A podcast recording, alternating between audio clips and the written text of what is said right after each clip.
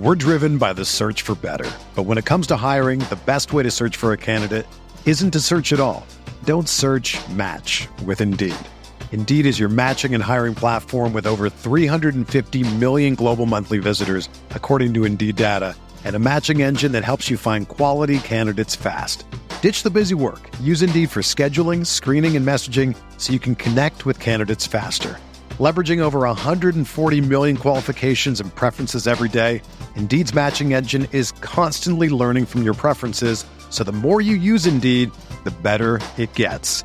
Join more than three point five million businesses worldwide that use Indeed to hire great talent fast. And listeners of this show will get a seventy-five dollars sponsored job credit to get your jobs more visibility at Indeed.com slash Blue Wire. Just go to Indeed.com slash Blue Wire right now and support our show by saying that you heard about Indeed on this podcast. That's Indeed.com slash Blue Wire. Terms and conditions apply. Need to hire? You need Indeed.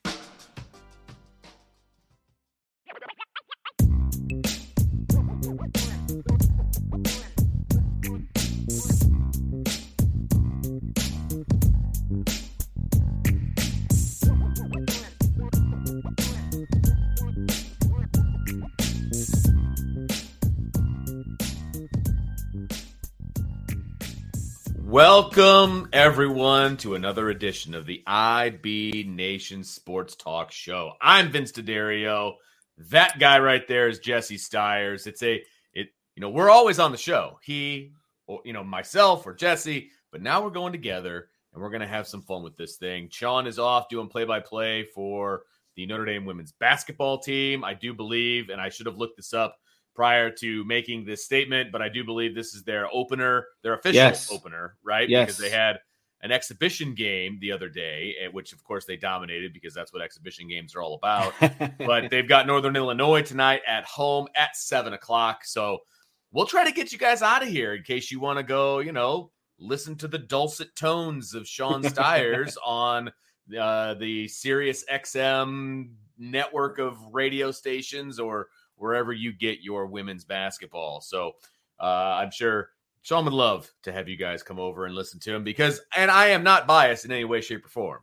Sean Styers is one hell of a play-by-play guy, and he's so good he doesn't even need a color analyst. I don't know if he's going to have a color person or not, but uh, he can definitely do the show on his own. So go check him out. He's one heck of a play-by-play guy. But in his stead, I have Styers Junior, and I got myself, and we are going to start. Well, we're going to talk Clemson, obviously. We're going to talk about the Notre Dame-Clemson game. Huge game, Jess. I mean, frankly, we did a three-hour post-game show about it uh, in the wee hours of Sunday morning. And so there was a lot to talk about, a lot to be excited about. We're going to talk about that today. We're going to talk about the direction where we think Clemson is headed. We're going to talk about the direction where we think Notre Dame is headed. We're going to talk about the Marcus Freeman press conference. Some interesting stuff happened from that. And, of course, the best part of the show, we will wrap up with rapid fire. So, Jess, first of all, how you doing today, my friend? We're driven by the search for better. But when it comes to hiring, the best way to search for a candidate isn't to search at all. Don't search, match with Indeed. Indeed is your matching and hiring platform with over three hundred fifty million global monthly visitors, according to Indeed data, and a matching engine that helps you find quality candidates fast. Ditch the busy work. Use Indeed for scheduling, screening, and messaging so you can connect with candidates faster. Leveraging over one hundred forty million qualifications and preferences every day, Indeed's matching engine is constantly learning from your preferences, so the more you use Indeed, the better it gets. Join more than three point five million businesses worldwide that use Indeed to hire great talent fast. And listeners of this show will get a seventy-five dollars sponsored job credit to get your jobs more visibility at Indeed.com slash Blue Wire. Just go to Indeed.com slash Blue Wire right now and support our show by saying that you heard about Indeed on this podcast. That's Indeed.com slash Blue Wire. Terms and conditions apply. Need to hire? You need Indeed. Whether you're a world-class athlete or a podcaster like me, we all understand the importance of mental and physical well-being and proper recovery for top-notch performance. That's why I'm excited that Unified Healing is sponsoring podcasts on the Blue Wire Network. Unified Healing is a new and super innovative global network of wellness centers powered by Energy Enhancement System, or E E System. If you haven't heard of the E E System yet, then you'll want to listen up. This technology promotes wellness, deep relaxation, purification, and rejuvenation.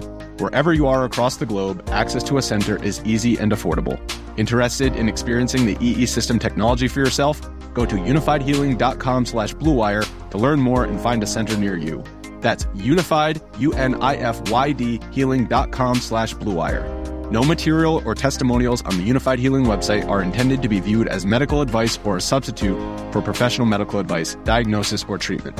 Always seek the advice of your physician or other qualified healthcare provider with any questions you may have regarding a medical condition or treatment and before undertaking a new healthcare regimen, including E E System. I'm doing good. I think I'm still a little delusional from the, the wee hours that we were up until uh, on Sunday morning. And it was kind of crazy because the time change hit us yeah. while we were going. I was like, wow. I, I remember I looked down. I was like, am I losing it? Oh, wait, it, it's time change. Seriously. Uh, and so I, I definitely got some extra sleep uh, going into Sunday morning. I know you probably didn't because you have a lot more going on than I do. Not as much as I wanted. But uh, yeah, it was. I've been overall today. I've been good, you know, smooth day at work. I'm excited to talk about, you know, the the the press conference with Marcus Freeman. Uh, you know, kind of some post post game thoughts now that we've kind of marinated a little bit yeah. even more. So it'll be a nice little, you know, rundown today of just, you know, press conference and how we feel. Yeah, and, and did you have a chance to watch any of the game over again? Uh, you know, since Saturday night, are you still working fresh from the original? I'm still working fresh from the original. I remember nice. during the game itself, I took, I like tracked every play as it was happening. Nice. So it's still pretty engraved um, in there. I think that's just kind of like the muscle memory. If you write it down, you just yep. remember a little bit better. So no, that's a good, uh, I mean, here's mine. You know, I chart every play by series as well, because it just helps to, you know, be able to go back. Yeah. And notes. It, it, exactly. It's, it's like school, man. You take notes, good things happen. Right. So, uh, so yeah, it, rewatching, we did the Pond Further review last night, so if anybody didn't catch that, make sure you check that out. But we we broke down the film a little bit. But going back and watching, I just kind of sat back and just watched and enjoyed it, to be honest with you. And it was it was a very enjoyable rewatch for me, uh, as opposed to Marshall, Stanford, frankly, any other game that they've had this year. This was a beautiful game to go back and watch because Notre Dame was in control. We talk about Uh, game control, that stat that's out there, the game control stat. And we talk about that a lot on Tuesday night when we talk about the college football playoff committee and their choices and all that. Notre Dame skyrocketed in the game control category because they controlled the number four team in the country the entire time, which was a lot of fun to see. All right, Styers, let's jump into this thing here.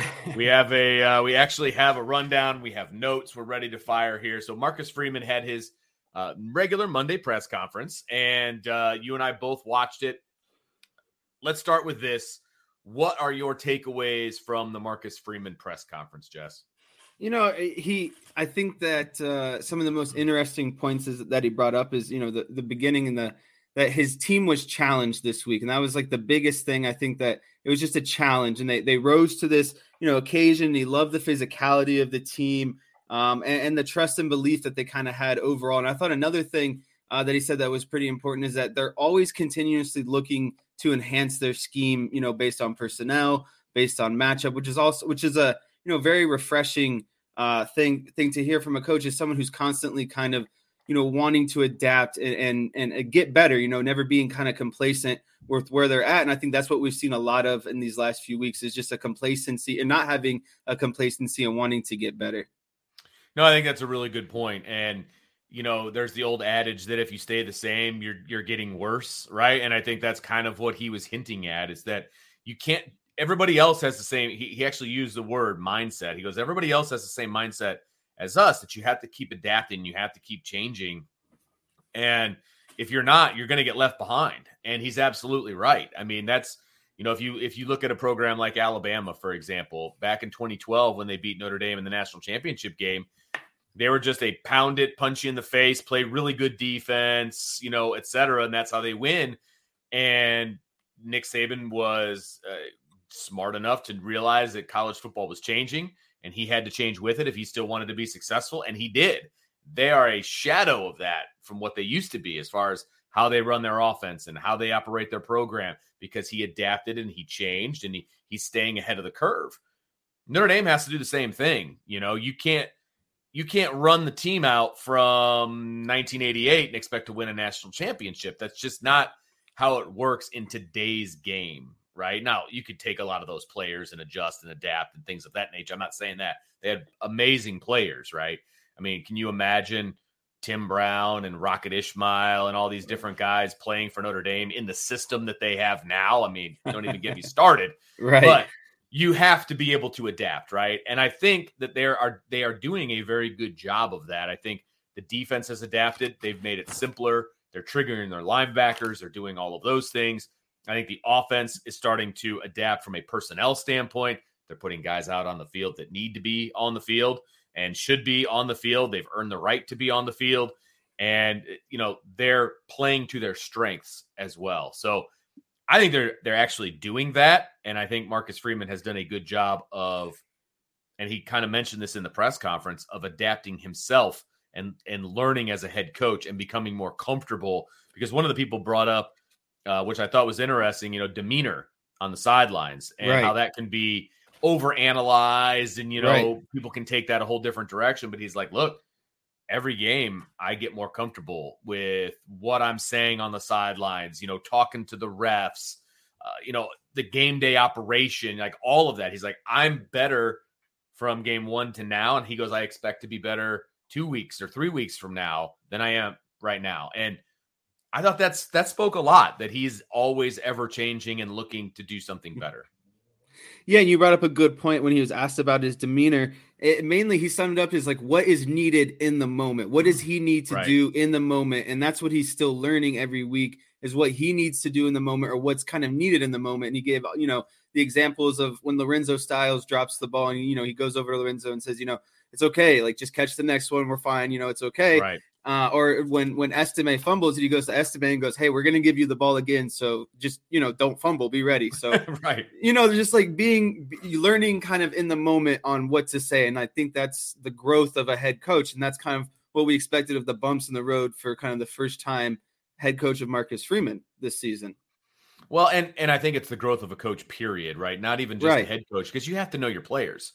And when you're the defensive coordinator, you don't really interact with the offensive players a whole lot. I mean, you're you're it's almost like two separate teams doing their thing, and they compete against each other and they do different things, but you don't really get to know the offensive players. And it's funny that the examples that he brought up were with offensive players, right? And how he talks to those offensive players, whether it's Drew Pyne, whether it was Audric Estime, whatever. It takes time to learn those guys, because right. you know, as a coach and as a player, you can talk to certain guys a certain way. You can talk to other guys a certain way, right? There's right. some guys you got to put your arm around them. You got to Father Flanagan them. You got to, you hey, everything's going to be all right. You're good. Get them a little pat on the tush and be good to go. And there's other guys, like, I could always scream at you. You know what I mean? Like, there's guys you know can take it, right? I knew I could scream at you because I know your dad, right? right? And I know that he screams at you, and so I know we're good, right? So there's, you have to know how to address your players and how they're going to be able to respond to that. And he's learning all of that stuff. And right. there's also nuances and ways to talk to referees. Sometimes you can scream at them. Sometimes you got to put your arm around them and pat them on the butt. You know what I mean? So he's learning all of those things every single game. And I, and I think it shows. I think his confidence level as a head coach on game day is showing for sure. Yeah, and like you said, that when it came to the referees, he he he just brought up that if just have conviction, and that's what he did. He felt strongly about it in the moment, and that's what he teaches, you know, his players, is have conviction yeah. with anything that you're going to do. And it was nice to see him have that conviction for his team on the sideline. And now, in hindsight, he could go back and he, you know, he said, "Oh, I don't think it was targeting." How much of that is like him just saying it, but actually sure. versus what is true? But still, in the moment, mm-hmm. having the conviction, I think. Uh, is a good thing. And another another thing that he kind of went into was, you know, the ranking and how, what effect that that has on the team. So uh, I'm curious what you think. You know, he he thought it, it builds confidence, and it and it, it allows the guys to kind of trust and believe in the process and the things uh, that they're doing as a team. Well, and, and success will do that, right? And I know that he also mentioned at one point that when they weren't having success, when they would lose to Stanford or whatever, like in his quiet moments, he's he's questioning whether things are going right, but you can't be that way in front of your players. You always have to, you know, stand ground and and and be confident in what you're doing. And I thought that was a that was a bit of a vulnerable moment for him. You know what I mean? He's like, hey, yeah, I, sometimes you feel like you don't have all the answers, but you can't be like that in front of your players. And I So I thought that was good. I think he's a very self-reflective person, which I think is very, very good uh, nice. as far as when you're learning to be a head coach. But as far as being ranked and all of that, I agree. I, I think when you are rewarded for success, when you are rewarded for the process, I think that that goes a long way to appreciating the process and respecting the process, if that makes sense. I said process like thirteen times there. But it, it's true. I mean, you think you have the answers, but then when those answers are solidified in a positive way, right? And mm-hmm. they just went out there and dominated the number four team in the country. And you have to be reminded of that sometimes. And then you have to be rewarded with that. I'm very, I think they ended up twenty in the A P poll, which right. that's a huge jump, obviously. And, right. and a lot of things fluctuated around them. And, and the big like one that. comes out tomorrow. Bingo. What is that going to look like? I, that's, really what I'm interested to see, because if they can get into like nineteen or the twenty range after this game, yeah, you get two more. I don't want to say gimme games because we've seen what happened earlier, right? I don't right. want to go there. Let's just take care of some business. You have winnable games. They're winnable. I will say that. They are winnable games. And then if U S C can take care of their business over the next few weeks, yeah. which is not going to be easy because they do have U C L A, I believe, uh, in that stretch, they're going to be a top There, there might be a top five team, top six, top seven, top ten for sure, right? Yeah. You're going to have another great opportunity to make some waves. You could nestle yourself in the top fifteen, twelve potentially. You know, if um, you want to, you never know what's going to happen in those last few weeks up there in the yeah. rankings. And this is the best time to come on strong, you know? Absolutely, because Michigan and Ohio State are going to play. I mean, there's a, there's a lot of the – I'm not saying that that's going to help Notre Dame right. specifically because they're going to be above either way, but you're going to have a lot of these teams playing each other and knocking each other off, particularly in the Big twelve and the Pac twelve. You're going to get a lot of guys playing each other. So there's going to be opportunity for Notre Dame to rise up if they can take care of their business the way that they should. And I, Irish Hightown, you took the words right out of my mouth. Says, Vince, are you saying we have a chance at a New Year's Six Bowl? There's a chance. There's absolutely There's a, a chance. chance. There's a chance. They need to win all three. I think that goes without saying. Other right? things have to happen. And and there has to be a little bit of chaos. There absolutely does. Because, and I, I remind people of this all the time, I don't believe any three-loss team has ever made it into the New Year's Six games. I don't believe. I'd have to do the research on that to double-check. But at the same time, outside of the top four, outside of the, the college football playoff, the rest of the New Year's Six games are about revenue, eyeballs, yeah. butts in the seat. Exactly. Right? And if Notre Dame has a legitimate shot, they're going to get picked because they check all of those boxes. Those, those right? are check pluses. Yeah, one hundred percent. So we'll see how things shake out. We're going to have a much better idea of what that looks like after, obviously after they play U S C, but then you're going to have conference championships, which I think are also going to play a role in where things are ranked because Notre Dame obviously doesn't play on conference championship weekend. They can just sit back and watch the chaos fall and right. potentially move up even more. Right. So I, yes, there's a chance. I'm not putting money on it, but there's a chance, right? So right. It, it could be a lot of fun here over the next three weeks if Notre Dame continues to play like they played on Saturday night. I think the best thing about the ranking is the ranking now is uh, what a group of people did and worked very hard for. The ranking at the beginning of the season was just a preseason. Nothing was, no games were played. And I think that's big for this kind of group is they fell out of the rankings and now yeah. they've worked their way to earn the, you know, their way back in the rankings and seeing that kind of reflective. I know it's just a number, but you know, the hard work, the beating of these teams compared to when you had it at the beginning of the season, I think it's just mm-hmm. a kind of different ranking. So I think that also um, plays into it. You know, the things that you talked about with Notre Dame potentially getting Uh, they're, they're ranking up towards the end of the season. You know, I have some news for some people. If things go how they're supposed to, U S C, North Carolina, and Clemson. Those are three opponents on Notre Dame's schedules that'll be contending for conference championships yeah. coming to the end of the season. Uh, you know, so those are things that that'll be very much considered. You know, you can say what you want about the three losses, but the strength of schedule is definitely up there, and that's definitely going to boost them uh, if, as long as they continue to to take care of uh, what they need to. And then I think the last couple things that that I wanted to talk about with the Freeman press conference was, you know, he got into short yardage and perimeter, and those were the areas in which obviously Notre Dame kind of dominated to win the game, is running the ball, short yardage, picking up the, you know, the, the, the plays when they needed to, and then defensively shutting down the perimeter and taking away Clemson's plays. And I'll kind of start with the perimeter here a little bit. What was, yeah. what he talked about on the perimeter is when a defense that, that like Golden runs, they run heavy nickel, and that puts them at a disadvantage on the perimeter because you're without a Sam linebacker, someone who's beefy.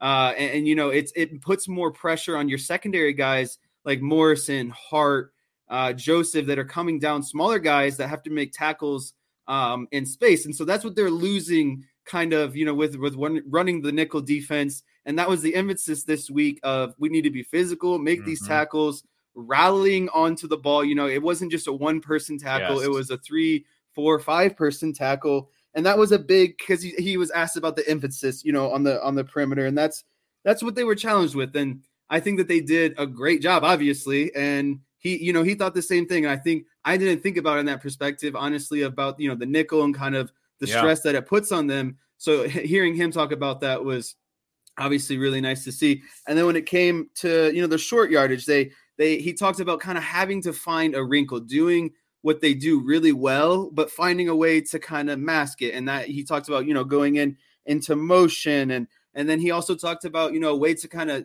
to, that you have success doing that, is you control the game. And that's what he, you know, attributed Pyne so much with, was controlling the game, controlling the clock, knowing when to break the huddle, when to, yeah. you know, motion guys, drawing things out, essentially controlling this power game. And that's what they did in those short yardage situations. So just kind of curious to see, you know, what your thoughts are about both of those kind of big areas in which we saw, I think are the, the, the, the reason why, big reasons why Notre Dame won, is they controlled, you know, the perimeter game of Syracuse. And then and that's, I sorry, I failed to mention, you know, shutting down perimeter run as well. They shut down yeah. the pass. Uh, and then obviously, you know, Notre Dame's dominance in the dominance in the short yardage situations, and you kind of, kind of what they did with the offense. Well, and we talked, we touched on both of these last night, actually, and it, you're one hundred percent correct. Notre Dame, what they did defensively is they forced the R P O game that Clemson likes to run. They force it into their hands, right? And Clemson was perfectly happy going outside and going to the perimeter, because on film, Notre Dame's not real good in space. Right. I mean, that's their it, weakness. They've they've proved that over and over again. I can't. I wish I had a nickel for every time people in the chat talked about missed tackles on the perimeter. Oh, my gosh. And, the and, tackling against Clemson for where it was against, like, oh, Marshall. Oh. Oh, my God. It's like they went through a clinic or something. Yes, no question about it. And the physicality of those guys and the execution of the tackling in space was unbelievable. And it was a clear point of emphasis. What, you know, I don't know why they would have just started this week, but Marcus Freeman talked about how the perimeter was a point of emphasis, and it clearly was. And I actually got a kick out of hearing him talk about Ben Morrison and how uh, he's like, man, there's weight classes here, man. And uh, he's like, you're not in the same weight class as a tight end at a Division I program. He's like, you need to go low. You need to go lower. Yeah, he's like, he talked about how Morrison made the tackle in the first one. He's, he walks over to the defensive coach. He's like, you need to tell Morrison he needs to probably go a little bit lower. I know he made the tackle, but you know he's going to have this confidence and think he can go high, and he's going to get himself kind of run over if he does that again.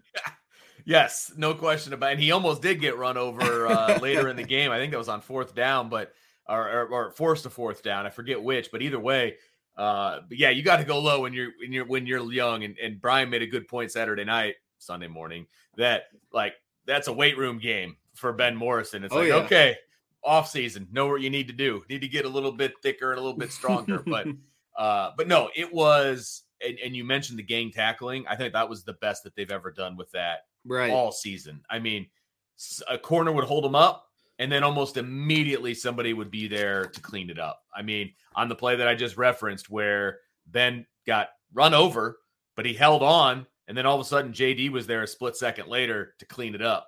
And, yeah, we don't even need to talk about J D Bertrand, what kind of game he had. But, I mean, the perimeter tackling was unbelievable, and Clemson played right into it because they're like, we want to be on the perimeter, and Notre right. Dame's like, well, they just kept it doing on. it and doing like, it and doing it, and because they prevented the R P O part by playing good sound defense internally on right. the inside, so it forced the R P O out, and Notre Dame was like, let's go, bring it outside because we got this, and they did, and they dominated it the whole way. And as far as the masking and and we you know uh we call it eye candy, right? So right. there was a lot of eye candy offensively for Notre Dame. And the other thing, and Brian pointed this out very, very well, and upon further review, is that they were going against tendencies. The way they would line up, normally it would be very obvious what they were going to do and which way they were going to run. And in this game, they pretty much ran opposite almost every single time. And so you could see Clemson just crashing one side of the line of scrimmage and Notre Dame's wrapping around and going the other way right. for like twenty yards. I mean, it, it was a clinic on self-scouting and going against your own tendencies. It it was it, it was fant- a fantastic job by Tommy Rees. I mean, he he clearly put together a game plan that Clemson was not expecting, and Dabo Swinney flat out said it in the post-game press conference. Somebody said, "Were you expecting this?" They're like, "Uh, no, we, we we had no clue that this was coming, and they shocked us." And yeah. then, of course, he gave credit to Notre Dame and all of that, which he should have. Uh, but he fell on the sword. He's like, we did not see this coming. We had a great week of practice, and we just got our two butts weeks. kicked. Yeah, two weeks, exactly. And can we put to bed the whole narrative that everybody talks about when schedules come out and all this other stuff about everybody having an extra week of practice to prepare for Notre Dame? Notre Dame wins all those games. Yeah, Notre Dame wins. Notre Dame, I wish I might go back and, and track it, but I, I promise you, most teams, Notre Dame faces it three, four times a year. And obviously they've won, you know, ten plus wins in X right. amount of seasons. And so, yeah, their their record against teams after the bye is, is you know, knock on wood, nothing to be uh, right. extremely worried about at this point. And people, people lose their minds. Oh, they got an extra week to prepare for Notre Dame. Doesn't matter. Like, it does not matter. It, Clemson had an extra week, and they got the doors blown off of them. So, right. yeah. So, anyway, I, I, I hope we can just put that narrative to bed, because I've heard it in the preseason, like, the past two or three years, and it's like, guys, it doesn't matter. doesn't matter. So, anyway, so uh, anything else with the press conference besides M V Ps? Because we're going to talk about that. Yeah, I just think the best way to wrap up, you know, the perimeter and short yardage and kind of what Freeman talked about, this this team made a choice. They made a choice that they were going to rally and play as a team, play physical, you know, make gang tackles, play with extraordinary effort. Offensively, the you know, the offensive line blowing off the ball, you know, yeah. the, the physicality and the dominance that they brought, it was just a choice. And that was the mentality that they kind of built all week. Was a choice, and everyone, you know, it was evident that everyone bought into it, and it's just a nice feeling to see, because this is the most dominating dominating game that we've seen Notre Dame play in a long time, and it just kind of blows your socks off, because it's like, whoa, where was this just a couple of weeks ago? You know, know why right? where but that's kind of what he talks about, you know, building off of this and and the success that it has to take you going forward. So I think it's obviously, we all hope it's a huge, you know, building block, and that's sure. that's what we hope it's going to. But yeah, Uh, it'd be nice to kind of go into the M V Ps uh, of, of the week. And Marcus Freeman broke it down uh, in his press conference. So we'll just kind of quickly go yeah. on to it. Offensively, he had Drew Pyne. Defensively, he had Benjamin Morrison. And then special teams were Botello and Prince Kali. So I'll start with you. Do you agree? What would yours be? And then we'll get into kind of what I'm feeling. I think, you know, special teams wise, I have no problem with those two guys. I mean, they were literally the guys that got Notre Dame on the board to start the game off. I mean, you got the block by Botelho, you got the catch by Collie, returns it for a touchdown. They're up seven to nothing, right? I don't have a problem with that. I think every week you could pick John Sott to be the M V P of the special teams. I mean, he absolutely dominated the uh, the field position game, right? I mean, right. It, It, without John Sott, you know, Clemson doesn't have that long field almost every single time they got the ball. They're starting at the six. They're starting at the seven. They're starting at the five. I mean, it was it was a clinic. It was a punting clinic, okay? So I think he could be the M V P every time, but in this particular game, I have no problem being Botelho and Collie. Defensively, there's no way you go with anybody else except for Ben Morrison. I don't care that he's a true freshman. That has nothing to do with it. I his performance was amazing for a true freshman. Yes, he he played great, played out of his mind, but it was it was amazing for any corner. Okay, right, any corner whatsoever. As, I mean, ninety-six touchdown. Those two things by themselves makes you the M V P.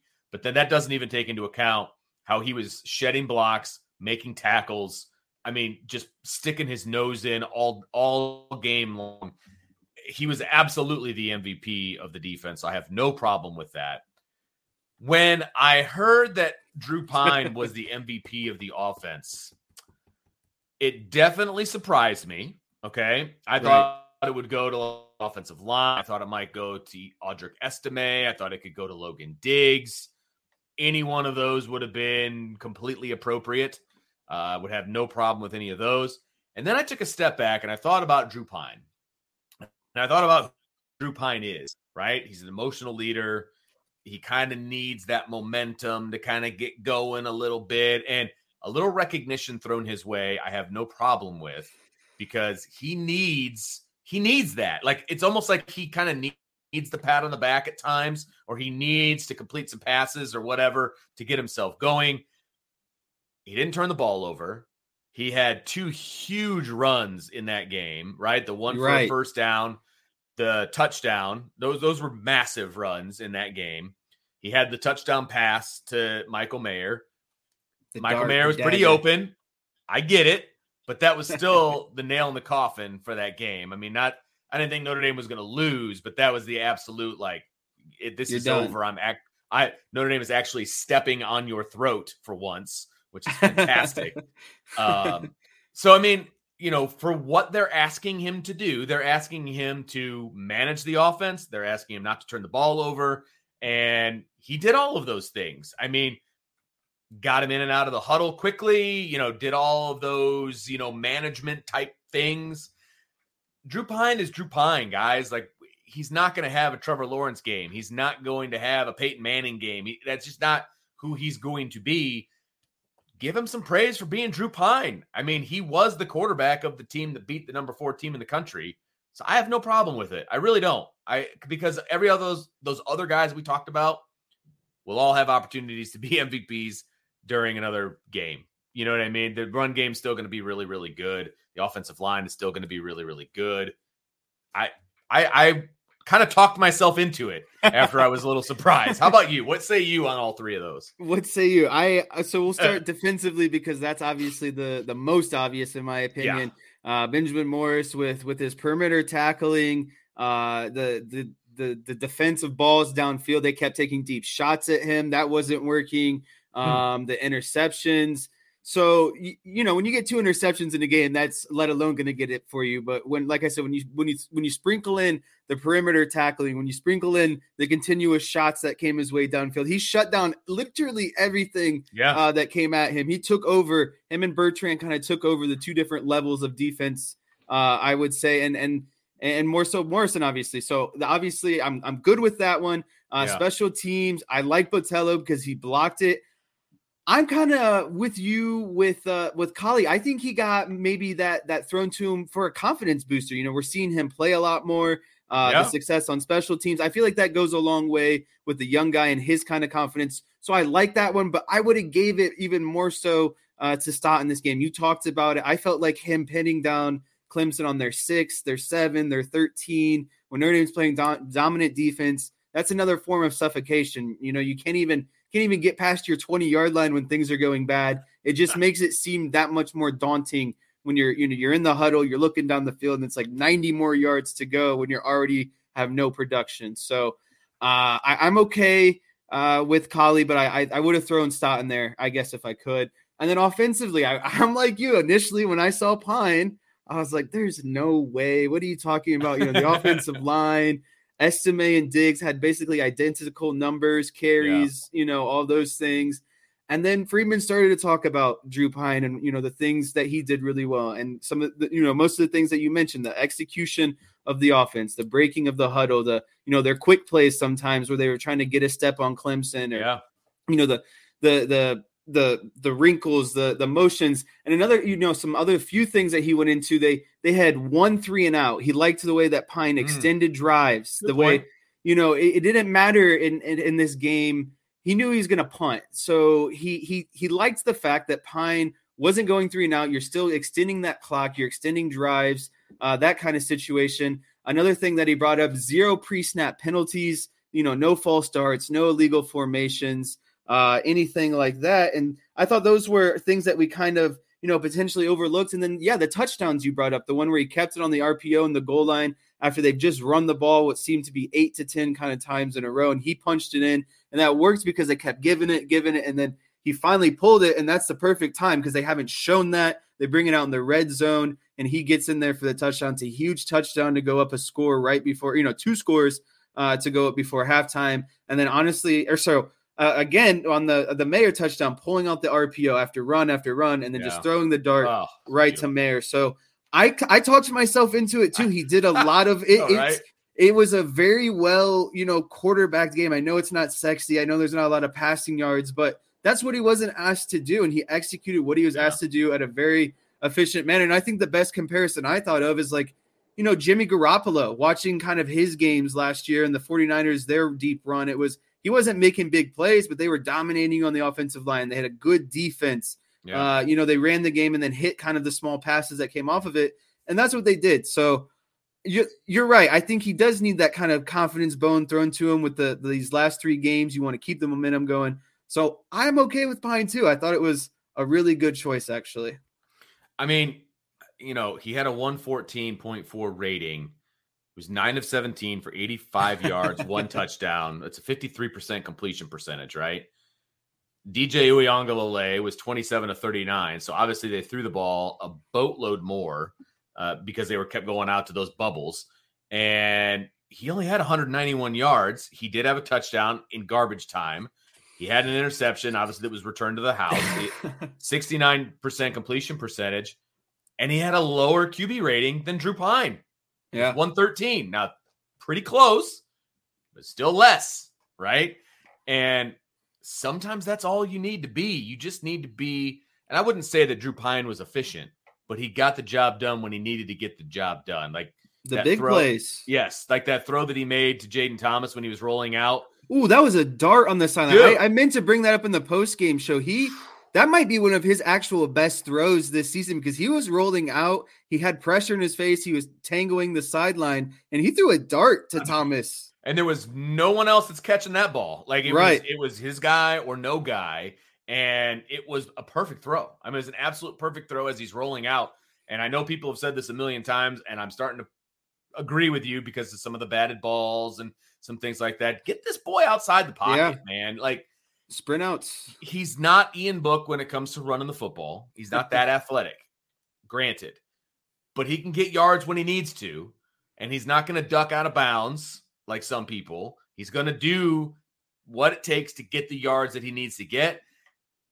I, I have no, you roll him out, move the pocket, get him outside so that you're not getting as many balls batted down. And I know it's different. You can't really do R P Os that way. You kind of have to stay in the pocket to do R P Os. Uh, and he's really good at the R P O game. It's just, you've got to do some other things maybe to get him going from a passing standpoint. But then you also have to remember the wind in that game. And it was, right. it's, it's hard to fathom if you weren't actually there. Okay? You guys went up there. We went out to watch the beginning of the game, and I realized the ninth floor is different than on the playing field. I get that completely. But I almost got knocked over, to be honest with you. And I'm not a small dude as far as width is concerned, okay? I almost got knocked over. The wind gusts were so bad. And if you watch the T V copy, if you're paying attention, and you look at the referee's pants that are on the field when, when you know, as the game is going on, those suckers are are like flapping, right? You can't throw the ball terribly effectively in that kind of wind. And so they didn't. They didn't need to, right? And so he played the game that he was asked to play, and he did a good job of it. So I have no problem with him being the player of the game on the offensive side. And the coaches know even better than we do what was being asked of him in that game. Right. And if they feel like he deserved it, then fantastic. Another day is here, and you're ready for it. What to wear? Check. Breakfast, lunch, and dinner? Check. Planning for what's next and how to save for it? That's where Bank of America can help. For your financial to-dos, Bank of America has experts ready to help get you closer to your goals.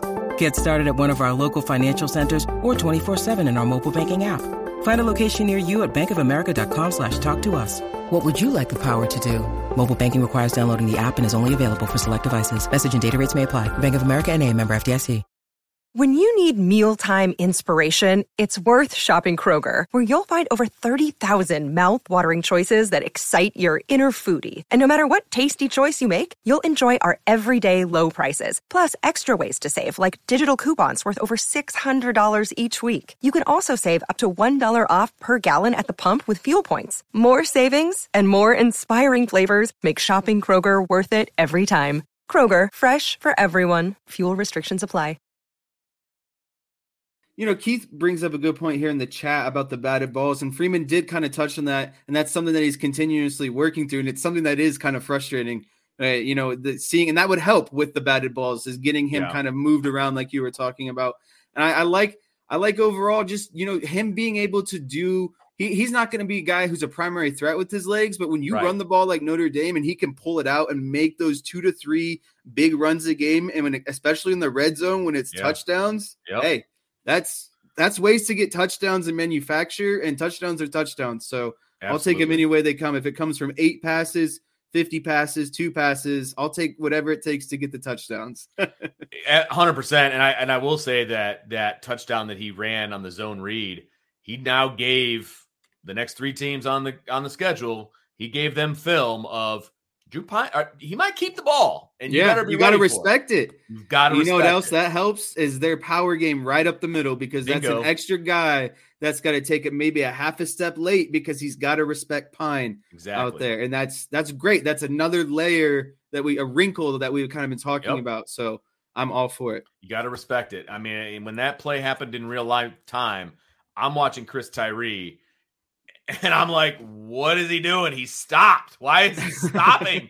And then I realized that Drew Pyne's running in for a touchdown. So it is, again, it, like you said, it's another wrinkle. It's another thing to put on film, and it's fantastic. And the next three teams that they play have defenses that are not great. Correct. And if you give them more to think about, even better.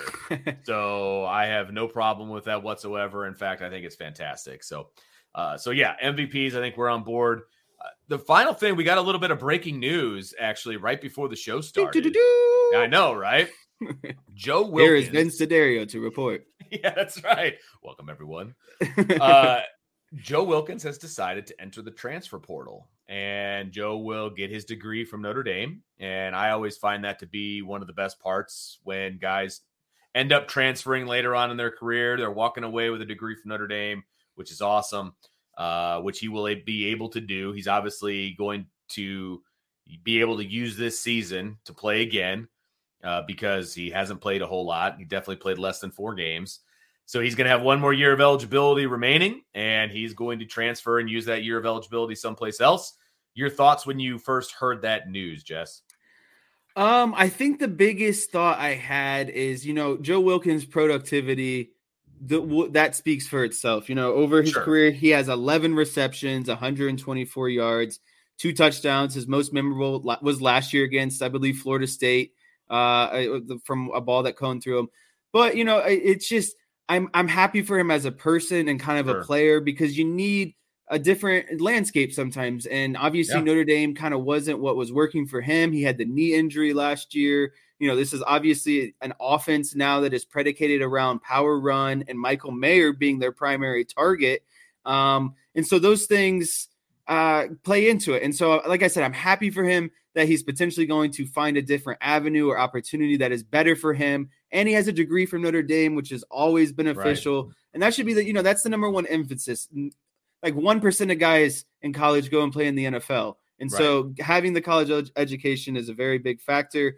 Um, in terms of, though, depth chart, you know, that's kind of the biggest thing that it impacts for Notre Dame right now, is it's already kind of a, I would say, you know, a, a, a, it's a weakness on the team. They don't have a lot of depth at the position.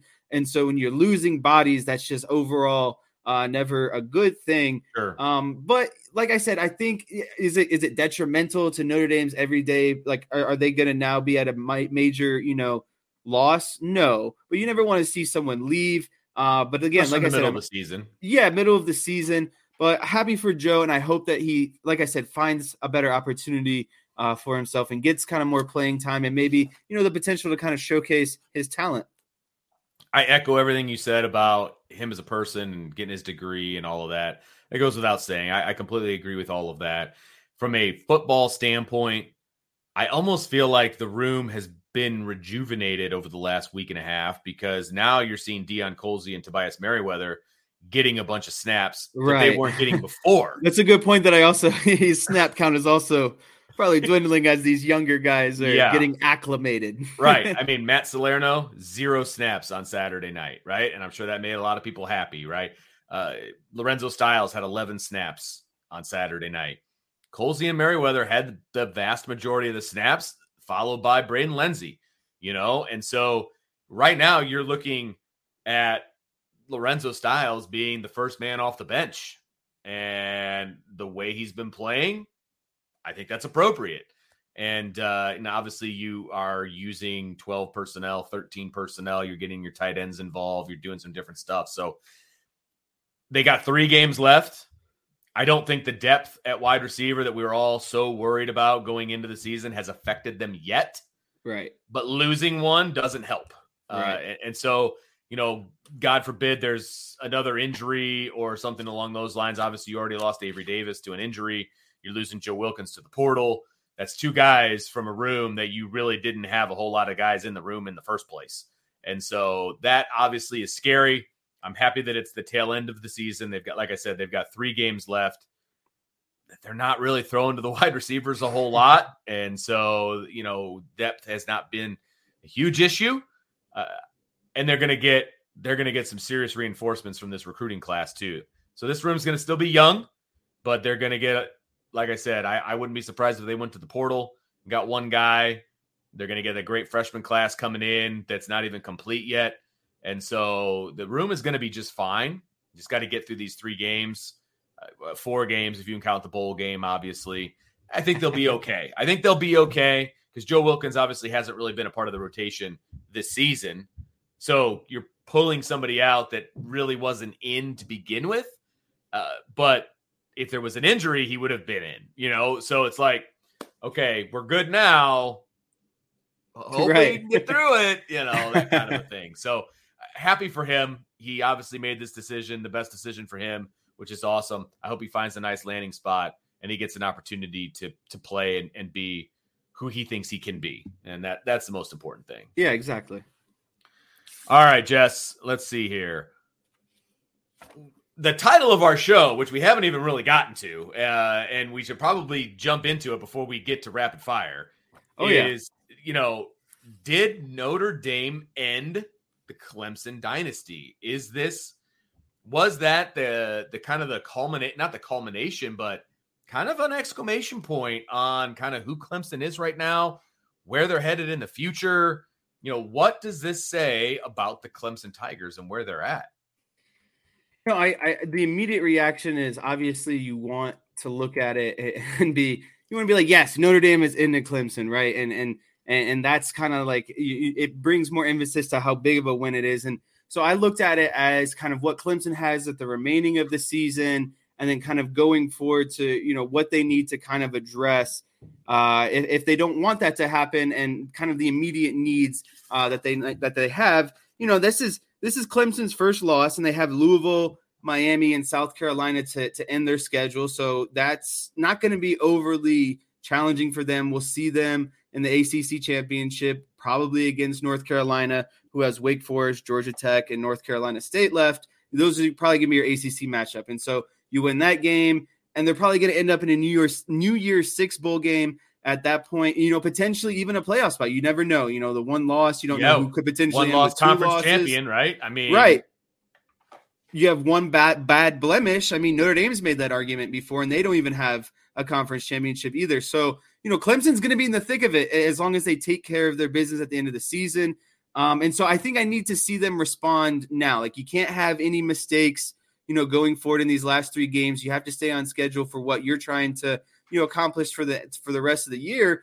And then bigger picture, I looked at, you know, D J is not the answer no. at quarterback for them. And, you know, I, Trevor Lawrence was really good. That was seen by, you know, him being drafted and all the records he set and Heisman and all that kind of stuff. So obviously anything that comes after that is not going to be as good. And, and then it, the question then becomes, is Klubnik the answer? And poor guy got thrown out there this past week and gets, you know, gets blitzed and, and throws the interception, and he gets the yank like it's, Like it's his tough, fault or man. something like that. It's just, I know. It felt bad. That was just Dabo's brain scrambling on the sideline because yeah. he had no idea uh, what was going on um, himself. So I think there's just a lot of things that have to kind of unwind for me to make a definitive answer about, you know, the end of Clemson's dynasty. But for right now, it's definitely on a regression. They've hit yeah. their peak. You know, their peak was Trevor Lawrence, Tyler Boyd, Etienne, the very good defensive players that they had. You know, I can't name them all by name, but I know they've had very good defensive sure. players, defensive linemen,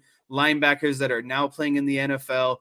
Um, and they, they hit their peak, and it's so hard to have that continued success like we've seen from Bama for so long, or, you know, Clemson did it for so long in the, or the you know, from twenty twelve, twenty sixteen, twenty seventeen, twenty eighteen area.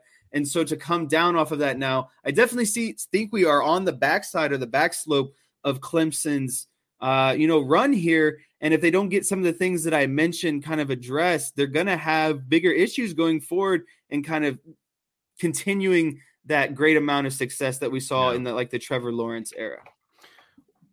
They don't have the game-changing quarterback. I, I think Cade Klubnik can be good. I think he can be a very good quarterback. He's look, Trevor Lawrence is a, a generational quarterback, but the problem is they had two generational quarterbacks in a row. In Watson right. and, and Sorry, know, Trevor even... Lawrence.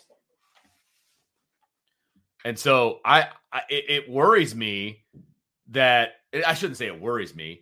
That was a very, oh, how do I want to put this?